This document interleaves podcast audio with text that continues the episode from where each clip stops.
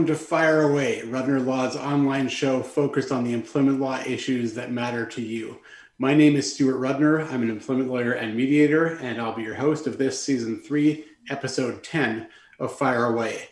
Reminder that Fire Away streams online every month. If you miss an episode or you want to watch one again, they're always available on our YouTube channel, our Facebook page, LinkedIn, and on our website. If you are watching live today, we'd love to answer any questions you might have. So feel free to ask by either posting a comment on Facebook or on YouTube, or you can always tweet them to at Rudner Law. Today, I am very excited to be joined by Lisa Taylor.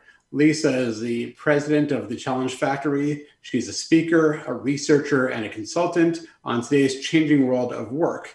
She's also an author, having written The Talent Revolution Longevity and, and the Future of Work, and also a series of playbooks for small businesses and not for profits and charities uh, called Retain and Gain.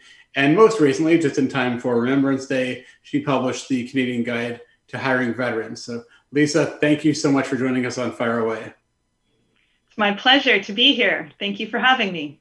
I think it's going to be a great discussion. I, Lisa and I have known each other for years, and I remember the first time we met because we had some great discussions about some of the issues that we're going to talk about today, which just goes to show that the issues don't change all that much over the years. Uh, just uh, one other thing that I was reminded of is that November is Career Month in Canada. So we're going to be looking at a number of issues relating mostly to older workers and veterans in the workplace and how they can be approached both from a career development perspective, but also an employment law perspective. So let's get started. And I'm going to flash back a little bit to some of the discussions we probably had back when we first met uh, I had to go and look online to see that it's actually been 14 years since oh mandatory God. retirement was abolished in Ontario. And that has created some interesting challenges and also some interesting opportunities in the workplace, uh, but also some very unanticipated consequences. And I'll run through a couple really briefly and then I'll stop talking and, and let you uh, contribute to the discussion. Uh, but one of the things that I've seen is that we used to assume that when somebody was sort of nearing or at retirement age, the assumption was if they were let go, their, their severance package would be minimal because everyone expected them to retire anyways. Now there's no more mandatory retirement. Our courts have made it very clear we cannot assume someone is going to retire. People are working later in life either because they want to or because they have to. So we're seeing people in their 70s and at least one case that I know of in their 80s that are suing for wrongful dismissal and getting substantial severance packages as a result. And this has led to what I always think of as a game of chicken where you have an older worker who realizes that if they retire, they don't get anything as far as severance goes. So they hang around waiting for the package. And on the other hand, you've got your employer who doesn't want to pay out a package. So they're waiting around, waiting for the employee to retire. And it becomes this very unhealthy relationship where they're both playing chicken, waiting for the other one to, to act. Um, the other unanticipated consequence, actually, two others. One is that uh, when you have an older worker who may not be performing the way they used to, what used to happen in the old days is the employer would allow it to just go on because they knew it was a finite period of time. They knew this employee would only be around for so long, so they would tolerate perhaps a lesser level of performance, allow the person to retire with dignity, and that be that. Now they're faced with this prospect that they have no idea how much longer the individual is going to be around.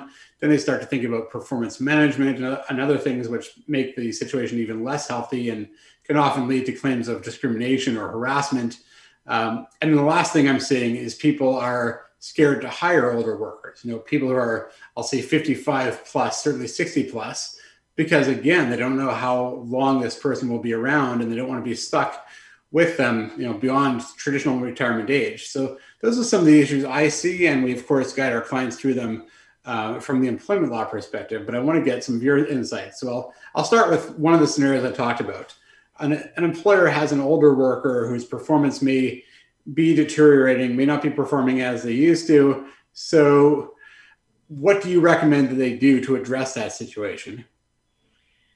It's a great question, and you've just uh, described the situation with lots that we can get into and unpack. And so, one of the first questions that I have from a career development perspective is when was the last time that employee uh, had been given any kind of training, professional development, a meaningful career conversation that was future focused. When was the last time that they had had any kind of discussion to make sure that they were continuing to advance their skills and continue to maintain their performance over the course of their career. Oftentimes, when we see uh, managers talking about older worker performance declining, it's really interesting because the research actually shows that our performance only continues to get better over the course of our careers and lifespan. So, if performance is declining in a 28 year old, or a 32 year old, or a 41 year old, we have ways that we ask questions about what's happening. Why are they changing? What's not fitting for them in terms of the way that the work is happening? Somehow we hit a magical age, and in Canada, it's very early, around 49, when all of a sudden future focused conversations around additional training and skill development, where are you going next, uh, what's happening in your career, what aspirations do you have, we stop having those conversations. And in large part, that's because of exactly what you just mentioned. We assume that there's only a little bit of time until people are going to move on anyways. And so we shouldn't really waste our energy and effort in having those conversations. And really, isn't it just a kindness to let people coast? But performance is a funny thing. And if you haven't engaged with a conversation in you know, sometimes a decade, it's no doubt that you're checked out in your job. And so this is a two-way street. This isn't just an uh, this isn't just an employee performance issue. Yeah, I have to tell you, the fact that you said 49 is the magic age is extremely disturbing, given that I'm currently 48 and a half. Uh, and I'm the boss, so I guess I'm going to have to have this conversation with myself at some point as to why my performance is deteriorating. Uh, but, but kidding yeah. aside, you make a great point because I hear the stories of how people who you know they've been in a company for 20, 30 years, never talk to somebody in HR. All of a sudden now the HR person is starting to come around and ask questions or fish around for their retirement plans, and that's just never never going to get a good reaction at that point. Yeah, so the ability to have honest and open conversations that are future focused is not something that should happen because there is an event or an activity that one party or the other thinks justifies that introduction. Career development is lifelong. So the field of career development and how we think about ourselves and engage in the market, the way that we look at what's going on and where we want to fit actually starts at age five when we enter the school system. And we start to make decisions about where our skills fit with what's going on in our classrooms and our communities.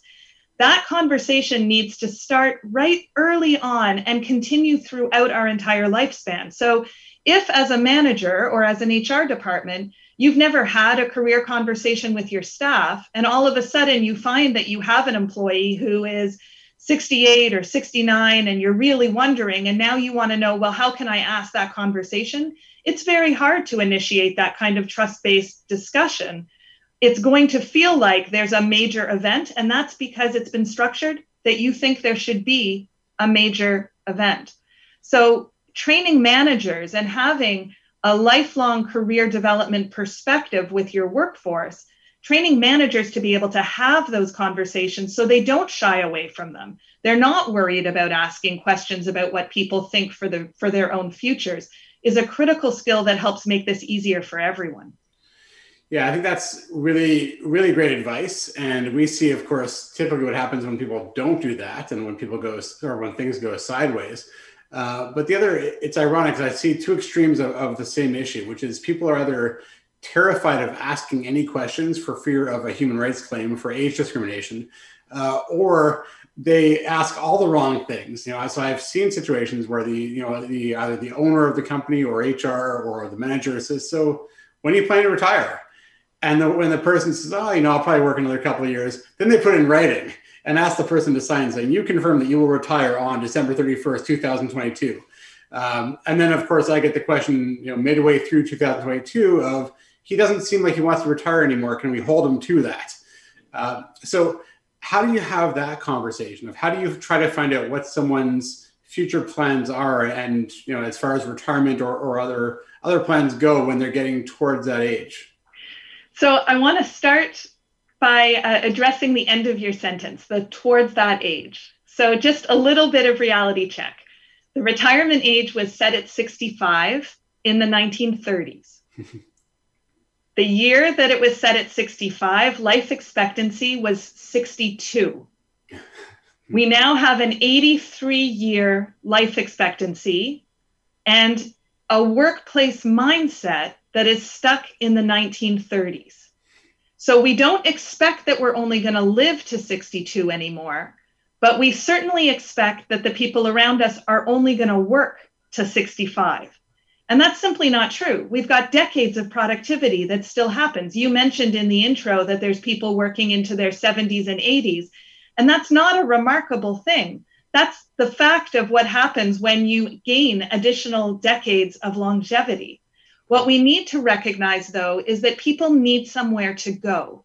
So just because we've added decades of productivity and we're working longer doesn't mean that someone who had a 20 or 30 year career in a particular job or sector wants to now do that for 50 years. That sounds terrible. Nobody ever responds positively when I mention that. Everyone has this big sigh. But people that are really ready to move on and do something else want to do something else. And so the healthy conversation is not so much how long are you planning on hanging around here?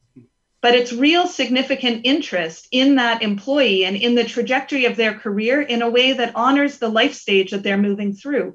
They're completing their mid career and they're moving into their legacy career. And that has a whole bunch of different needs. They may need work structured differently, they may be interested in different things. The period of time between 55, when people tend to, in certain sectors, start to move into retirement, and 75 when we actually start to see true decline and starting to have different issues starting to impact us is actually the longest segments of our career. And it's long enough for people to learn new skills and make changes.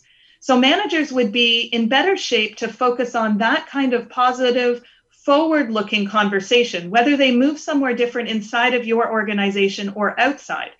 If people don't see a place for them to go, they're not going to go anywhere. And so we need to catch up to our own longevity and have a career perspective that actually allows us to be productive and meaningful and recognized through our entire 2020 working life, not the 1930s working life.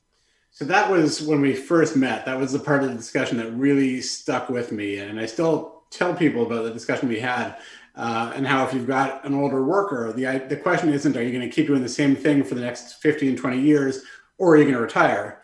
It's, you know, is there another uh, aspect or another role that you can play? And I remember you, you mentioned mentoring as one option, um, but I'm sure there's obviously many. But it's actually a fascinating point because I don't know many people in HR or otherwise who have this conversation and who have any conversation other than, you know, maybe there'll be a, another potential promotion, but it's just sort of the same role moving up one level. There's never a discussion about a lateral change or just a change of the type of role to take on more of a mentoring role. It's just, are you going to keep doing this or are you going to leave?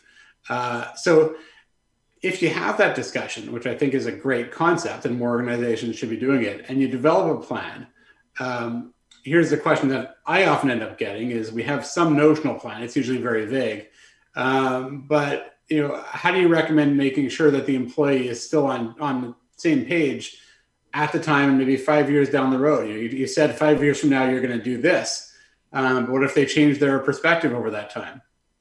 So the first way that I'd respond to that is to take age initially out of the equation. So if you had a 30 year old and they were in a high performance, let's say they'd been tapped or they'd been identified as a potential high performer in the future, and they needed to do a couple of things and then eventually they were going to end up maybe being part of a succession plan if five years went by would you just assume that nothing changes over the course of the five years for that 30 year old probably not. It's not a one and done kind of thing and it's not a checkbox on a plan to say okay i've had the conversation this person's going to go there we're done. Instead it's an ongoing conversation and some of it is led by the employee. So I can give you an example of where uh, an organization was taken by surprise when they opened up the conversation, if you'd like. And uh, I'll share the story. So I, wasn't was, asking for a horror story and a good story, so I'm not sure which way we're going, but uh, I think it'll be entertaining. So, you know, Challenge Factory focuses on making a difference in the workplace and uh, shaping the kind of future that we have. So, my stories tend not to be the horror stories, they tend to be more of the positive lessons. So, there was an employee that was in accounting. They'd had a 28 year career in accounting, and it was determined that the employer, it's exactly like the scenario that you're describing. They were kind of ready for this person to move on.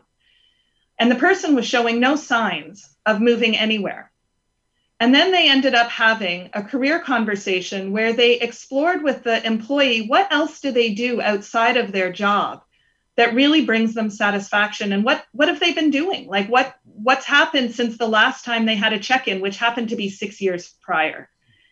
They learned that this person had become incredibly involved in their church and actually had taken on four social media properties where they were the community manager making sure that dialogue continued that there was always positive messaging that when people got in touch with the church there was communication and it was an ongoing discussion that was happening in the social media domain they did this as a volunteer and they loved it. They had loved learning the skills, they loved the engagement, and it was a, the most enjoyable part of their week because they also were a little tired of being in the same job after 28 years of doing the same work.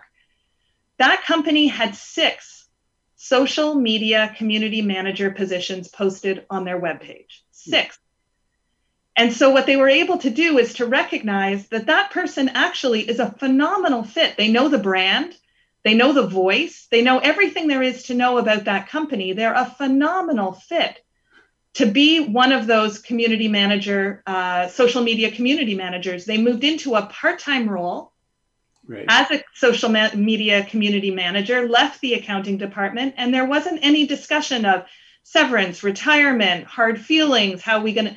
It was in everyone's interest, and everyone ended up succeeding. They moved into their legacy career in a very different capacity that the company never imagined. They actually had the skills, the technology talent, or the interest in. Yeah, well, as you said, that, that's definitely a positive story, and that's a great result. Which, uh, unfortunately, from my perspective, I almost never see that type of situation play out. Um, but it just gets to your point earlier earlier about communication.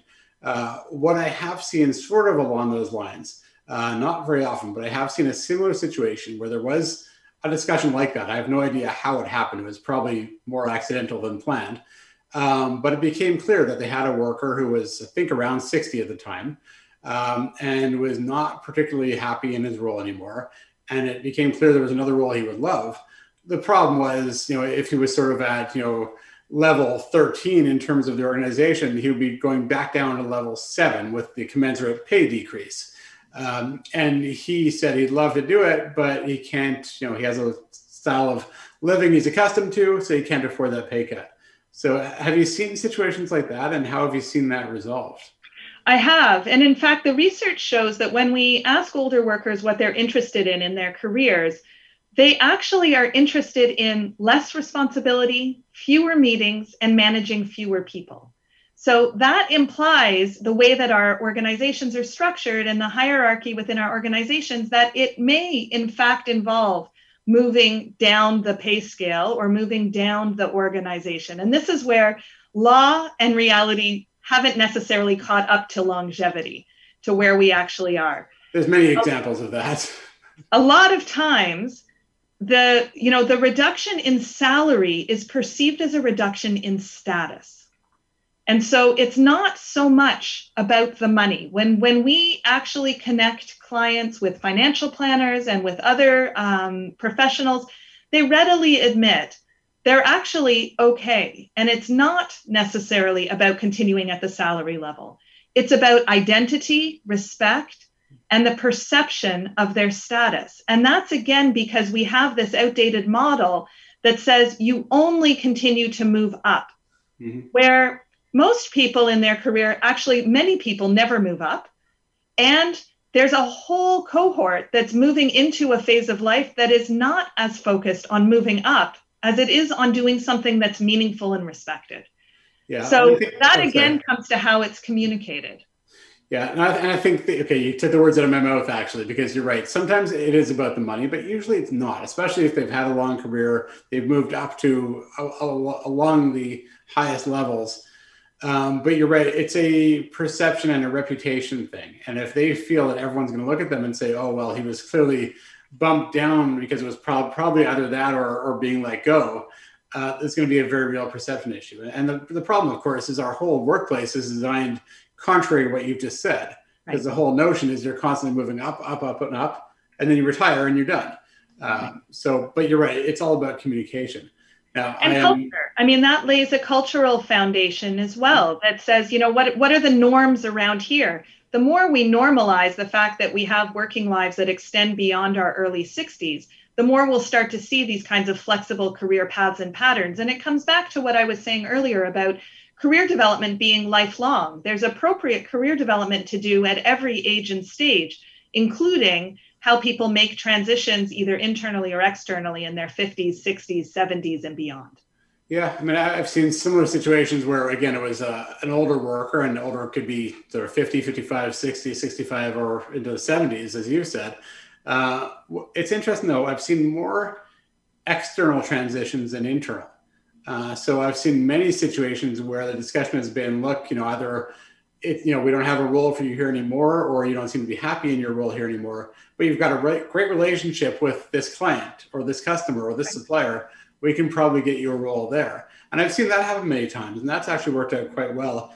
And it avoids that whole perception of it being a demotion because it's just that they're going and pursuing a whole new career path at that point. So that can actually work out quite well as well. It does. It helps both for the individual who can keep their identity intact and for the organization. And it can even be made even stronger if a culture and a norm around alumni becomes a part of the organization's mm. uh, career paths and structure. That when people leave the organization, they're not just out, but they actually become a part of the alumni that continue to bring value back to the organization in all kinds of ways. I've worked for companies and brands that when I'm introduced, often their names are dropped as part of my background. I'm still a part of their value chain. You know, my work is still associated with those brands, even though I may not have worked there in 20 years. So that person moving on to that client is a success story that reflects well back on the company. So I think this idea that once they're gone, they have no status at all Hmm. actually prevents people from wanting to make moves because who wants to feel like a nobody? They may not be appreciated in the job that they're in now, but at least they know who they are and they have a status. If companies started to recognize the status of alumni, people who were ready to make that kind of transition later in life would feel like there was some kind of status and identity in being an alumni of company XYZ and may proactively approach these kinds of decisions. Yeah, I think that's a great point, and, I think of the law firm example is, perfect. I know there are some large firms who have that alumni program and they have events, they have get-togethers, but they also just recognize the fact that someone is an alumni. and Now they are at this company, or they're even if they're at a different firm, a competing firm, they still have that alumni network. And especially if you're going to a customer or a client, you're now in many ways more valuable right. uh, than you may have been in the in the company or in the firm. So in, in many ways, it can create uh, an increase in your perceived value, which works out well for everyone, like you said. Uh, That's right. Now, I'm mindful of time, and we haven't talked about uh, the five drivers, and I don't, I don't know if you want to touch on that briefly. Sure. So often when we talk about the future of work, it becomes this big ball of wax with too many things to be able to sort out, too many strings to pull, and it's just this big knot. The more you pull on an issue, the tighter and tighter it gets. So, one of the things that we've done at Challenge Factory is come up with a model called the five drivers. And we use this as a comprehensiveness test whenever there's an issue that's related to the workforce, to employment, to careers, to leadership. We'd use it to see what's actually happening and what interventions should companies consider in order to get out ahead of the driver. So, the five drivers that help us make sense of the future of work are demographics and longevity. That's the one that we've been really focusing on through the course of this discussion. The second one is career ownership, and that's the relationship between employer and employee. Who owns career? And in our discussion so far, we've had a good discussion about you know who owns these conversations whose job is it to initiate it what competence do we need to each have to manage our own careers and to help those that work for us manage their careers. The third driver is understanding the freelancing gig economy and doing some myth busting there about what is and isn't true about those types of structures. And then we get into the fourth and fifth driver, which looks more at technologies and how they impact the workforce. What platforms are transforming how work is done? And how does AI, robotics, and technologies impact what jobs there will be in the future? Those are the fourth and fifth because actually the things that are impacting organizations the most today are the first and second drivers. AI technology, the, the last ones get a lot of play and a lot of discussion. But mm-hmm. if you think about the issues that come to you, my guess is there's very few that are wondering how to s- structure an employment uh, contract with a robot. And instead, it's much more focused on older workers, specific demographic groups, aging in the workplace, um, as well as career ownership and a difficult relationship between employer and employees. Yeah, that sounds about right. Although they, they certainly use Google to try to find an employment contract rather than having a lawyer do it. So that's that's nothing new. Uh, we will have to kind of cut back at some point to talk about some of those issues, including the gig economy, uh, another time. I'll wrap up our discussion now, but uh, and normally at this point I would have my chance to fire away.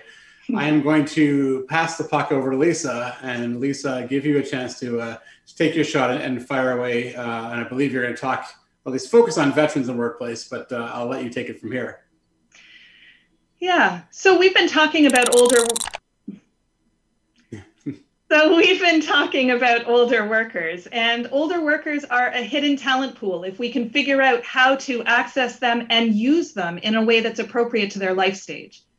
In Canada, there are many hidden talent pools, even in an era and an environment where people say it's really hard to find great talent. And one of those talent pools happens to be veterans. Around November 11th, there's a lot of discussion about veterans, and workplaces hold ceremonies, they send messages to their managers and staff. And then starting November 12th, we tend to move on. Everyone tends to focus on American Thanksgiving and Black Friday and Christmas holidays. And before you know it, it's almost uh, November 11th again, and we are reminded, oh, yes, right, there's people that have served. But every year, more than 10,000 veterans leave the Canadian Armed Forces and they join the civilian workplace and they are fit and ready to work. Preconceived bias and notions of what it is like to serve, will they be a good fit in our organization, often prevents them from entering the organizations that they want to work for. And so we've worked really hard to take some of those biases and perceptions, take some of the research, and put it into a guide that allows you to have practical tools that hits right on the head. Why should you think about hiring veterans the next time you're looking for someone where you need resilience, crisis management skills, to be able to adapt to continuing changing landscape, to be able to operate with efficiency at the core, even as the, the rules of the game continue to change around you.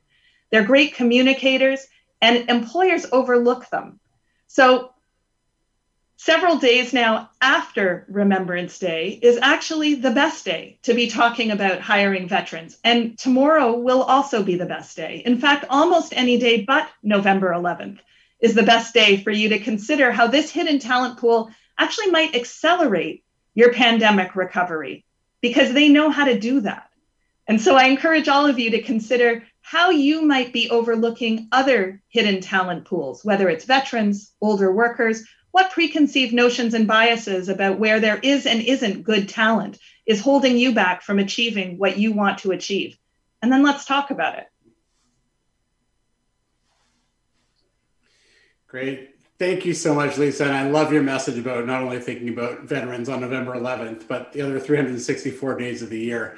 And just a reminder to everyone that you've got your Canadian Guide to Hiring Veterans, which was recently published, and it's a great, uh, a great tool as well. So thank you. And, and um, I do want to thank you so much for joining us for this season three, episode 10 of Fire Away. What's the best way for people to find you if they want to look you up?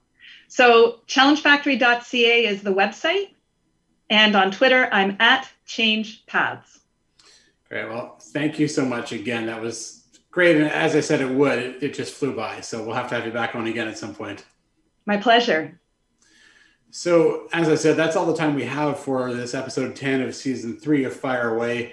At Rudner Law, we want to make or make sure people are making informed decisions when it comes to workplace issues. So please remember that your employment relationships are legal relationships. And I will invite you, as I always do, to keep up to, up to date with employment law issues by following our social media, subscribing to our newsletter, and checking out our COVID 19 Resource Center.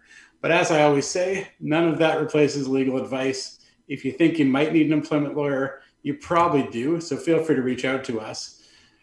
Our, um, our next episode will air on Tuesday, December 15th. I'm going to be joined by, joined by Michael Bach, who is the author of Birds of All Feathers Doing Diversity and Inclusivity. Sorry, I've got something in front of my screen there. Doing Diversity and Inclusion Right, which should be a fantastic discussion. Michael is extremely well known and respected in the area of inclusivity and diversity. I think he'll have some great comments for us. Uh, so that's on Tuesday, December 15th. Past episodes can be found on YouTube, on our website, and archived on Facebook and LinkedIn. If you like our page or subscribe to our channels, you'll get notifications when the episodes are live. And as always, I want to thank Rob, Rebecca, Mark, and everyone for helping put on, put on the show and making it go so smoothly. And last but not least, Lisa Taylor, thank you again for joining me. And to everyone else, it's November 17th. We are still not out of this pandemic. So I'll encourage everyone to, uh, to stay informed, but also to stay safe. Take care, and we'll see you next time just before the holidays.